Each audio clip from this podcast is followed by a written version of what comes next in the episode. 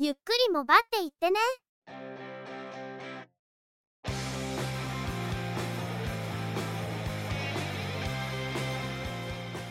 この番組はモバイル通信に関する技術や業界動向に関するニュース IT ガジェットに関する情報などを中心に取り上げています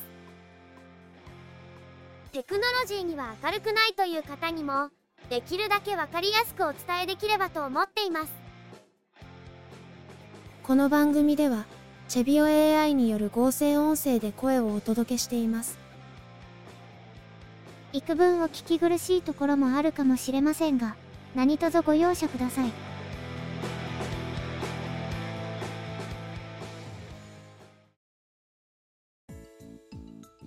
今回のゆくもばこれよりスタートです。お届けしますのはネタ探し編集その他雑務担当が中の人。お話をしますのは佐藤ささらと。鈴木つづみと。イヤです。ゆくもば第472回です。今年も確定申告のシーズンです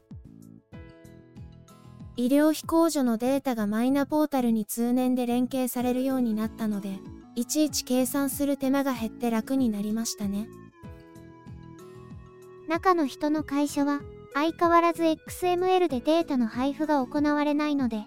源泉徴収表の情報を手入力しないといけないのがめんどくさいんですけどそれでも全体として随分と楽になってますね。昨年は諸事情で引退馬協会への寄付があまりできなかったんですが今年はもっと寄付を行えるようにしたいところですね。中の人の場合無駄遣いの半分でも寄付に回したらもっと寄付額が増えるのではないかと。マイナポータルへのログインがスマートフォンのアプリ経由で QR コードを読み取ってマイナンバーカードの読み込みを行うことでできるようになったので大変楽になっていますしスマートフォンからの申告もできるようになっているので毎年どんどん申告が楽になっているように感じます。毎年数千円程度は返ってくるのでこれくらいの手間で還付があるなら毎年ちゃんとやろうかなという感じはしますね。申告できる還付がある方申告しないといけない株取引の収入や競馬の当たりがある方は期間中に忘れずに申告しましょう。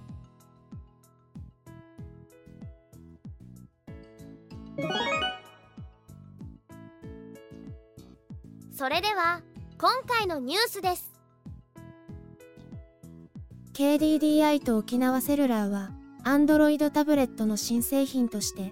レノボタブ M10A5G を2月22日に発売することを明らかにしました 5G 対応10.6インチ 2K 解像度の IPS 液晶ディスプレイを搭載ドルビーアトモス対応といったスペックでチップセットはスナップドラゴン695を搭載。メモリー 4GB、ストレージ 64GB。防水は IPX3 相当、防塵は IP5X 相当で、生体認証は顔認証を搭載します。チップセットの性能の割に、メモリーとストレージがやや寂しい印象ですが、おかげで5万円を切る価格で収まっているという感じでしょうか au プラスワンコレクションで専用のブックタイプケースや強化ガラスも販売されるとのことですが 5G 通信に対応しているとは言ってもちょっと使い道を選びそうな感じはしますね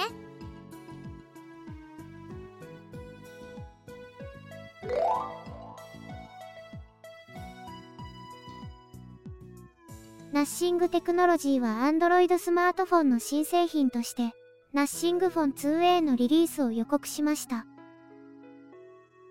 日本向けの公式サイトでも予告されていることから、国内向けの発売についても可能性がありそうです。以前から新製品のリリースやそのコードネームについて匂わせ投稿が続いていましたが、今回のモデルはナッシングフォン2の廉価モデルになると見られています。Google のピクセルシリーズで A がついたモデルは廉価モデルという扱いですが思いっきりそれを真似したネーミングですね。次期リリースモデルは噂によればナッシングフォンの特徴であるグリフインターフェースをオミットするという話もあるんですがその上でどのような特徴を示してくるのかは興味深いところです。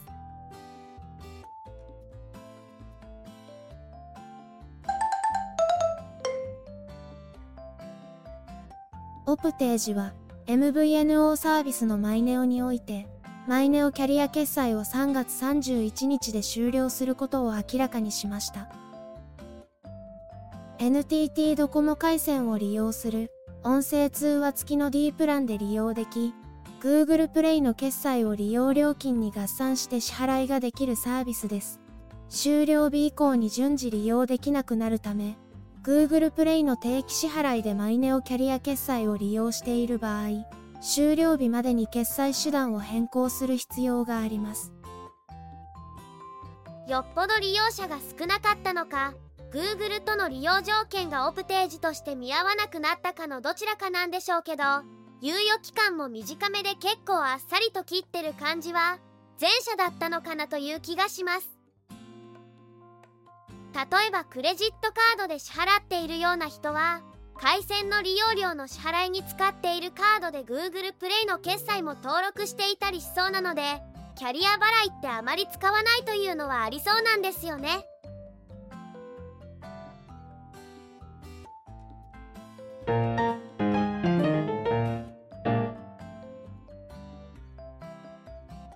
SNS サービスのブルースカイは既存ユーザーからの招待を必要とせず新規ユーザー登録が可能になりました。ブルースカイは Twitter 現 X 社の共同創業者で元 CEO のジャック・ドーシー氏が支援している SNS で分散型オープンプロトコルをベースにしています。これまでは既存のユーザーから招待コードをもらわないと新規アカウントを開設することができずその招待コードがスパムアカウントの追跡にも利用されていたともされていますが2月6日の夜から新規アカウント登録は招待コードがなくても SMS 認証だけで可能になっているとのことです。解禁された時点で300万ユーザーの登録があったようですがすでに400万を超えている模様。今後数週間以内に展開される機能としてモデレーション機能にユーザーがラベリングできる機能やそれに関連して業界ならではの知識や文化などの好みを反映した独自のモデレーションサービスを提供できるようになるとしています。なんか突然ブルースカイに関するやり取りが増えたなと感じていたらアカウント作成が解禁されていて割と唐突に解禁されたなという印象でした。イラスト系のアカウントがちょっとセクシーなイラストを掲載したら容赦なくバンされているようでブルースカイという SNS の名称と現在公開されているガンダムシードの劇場版になぞらえて青き正常なる世界のためにとか揶揄されているのはちょっと笑ってしまいました。SNS の派遣がどのように推移していくのかは分かりませんがブルースカイも正式エントリーされたことには違いないんでしょうね。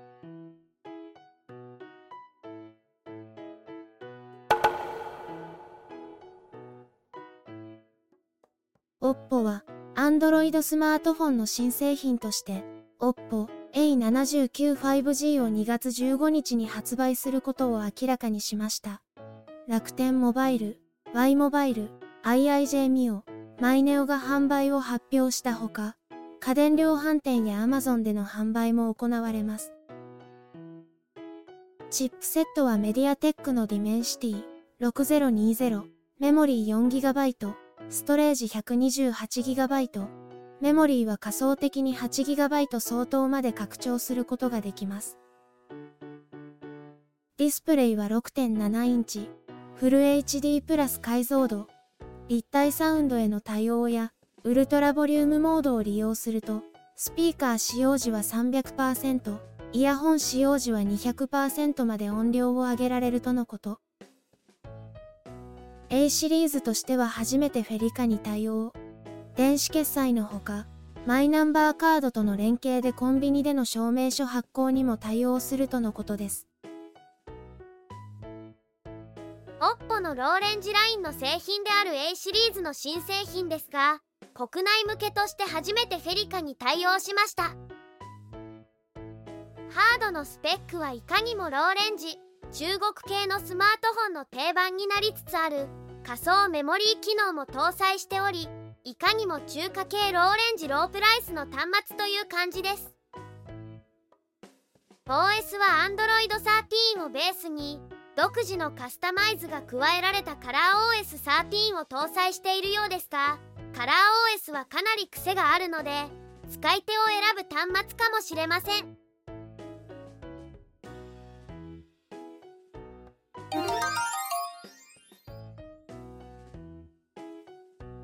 アメリカ連邦通信委員会 FCC は選挙や営業活動などで電話先に自動的にメッセージを届けるロボコールについて生成 AI を使った音声の使用を禁止する方針を示しました。ジェシカ・ローゼン・ウォーセル FCC 委員長は悪意ある者たちは生成 AI が生み出した音声を使った一方的なロボコールで悪用し弱い立場にある家族を恐喝したり有名人になりすましたり、有権者に誤った情報を与えたりしている。我々はこれらの黒幕である詐欺師たちに向けて警告を発する。とのコメントを出しています。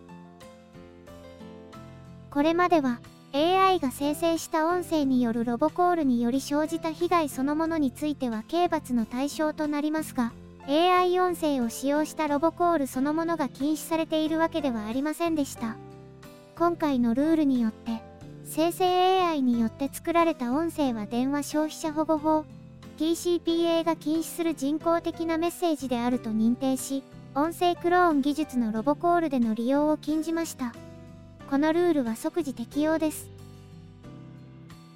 FCC は2023年11月に違法なロボコールとどのように対峙すべきかまた AI がどのように関与する可能性があるのか調査を開始し生成 AI による音声生成テクノロジーが TCPA の下で監督の対象とすべきかを検討していました。TCPA は FCC が迷惑電話を制限するために用いる主要な法律で、電話勧誘などにおいて人工的、または録音メッセージの使用を制限していますが、テレマーケティング業者は消費者にロボコールをかける前に、書面による明示的な同意を得ることが義務付けられているとのこと。今回のルール化で AI による生成音声もこれらに準ずるものとして取り扱われることが保証されます。今回の法制化はアメリカでは大統領選挙を控えており生成 AI によるディープフェイクや違法な選挙活動特にディスインフォメーションが強く警戒されているという背景があると思います国内においても最近自動音声による不審電話が急増しておりこの1週間余りでも中の人の自宅や携帯電話に複数の不審電話がかかってきています。国内でも TCPA のような強めの法律の制定が必要なのではないかと感じるところです。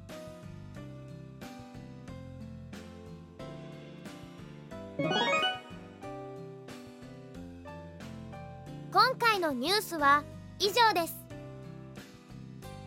バンダイスピリッツの稼働フィギュア SH フィギュアアーツでとにかく明るい安村の稼働フィギュアの予約受付がプレミアムバンダイで始まりました。何かの釣りですか？ガチなやつです。公式サイトではとにかく明るい安村の隣がウマ娘のミスター CB となかなかトンチキな絵面になってるんですよね。このシリーズはアニメや特撮アメコミ系映画のキャラクターの稼働フィギュアを多数リリースしていますが時々変なラインナップをぶっ込んできますよね今はちょっと名前を出すのがはばかられるあの芸人とか TM レボリューションとか変なラインナップがある一方デッサンモデルになるようなものも売られていたりと良くも悪くも幅が広いラインナップですその中でも今回のものはかなり異色というか相当ぶっ飛んでると思います需要が全く想像できないんですけど、ある程度売れる見込みが立ってるってことなんでしょうか？顔が結構リアルなのと、駆動関節が見えやすいほぼ裸という形状もあって、不気味の谷にがっつりハマってますよね。某芸人の時も思ったんですけど、もう少し表情がディフォルメされていたら、ボディの形状との違和感が下がって、もう少し不気味さが薄れる気がするんですが。その辺はさすがにわざとやっているのかなと感じるところですけどね。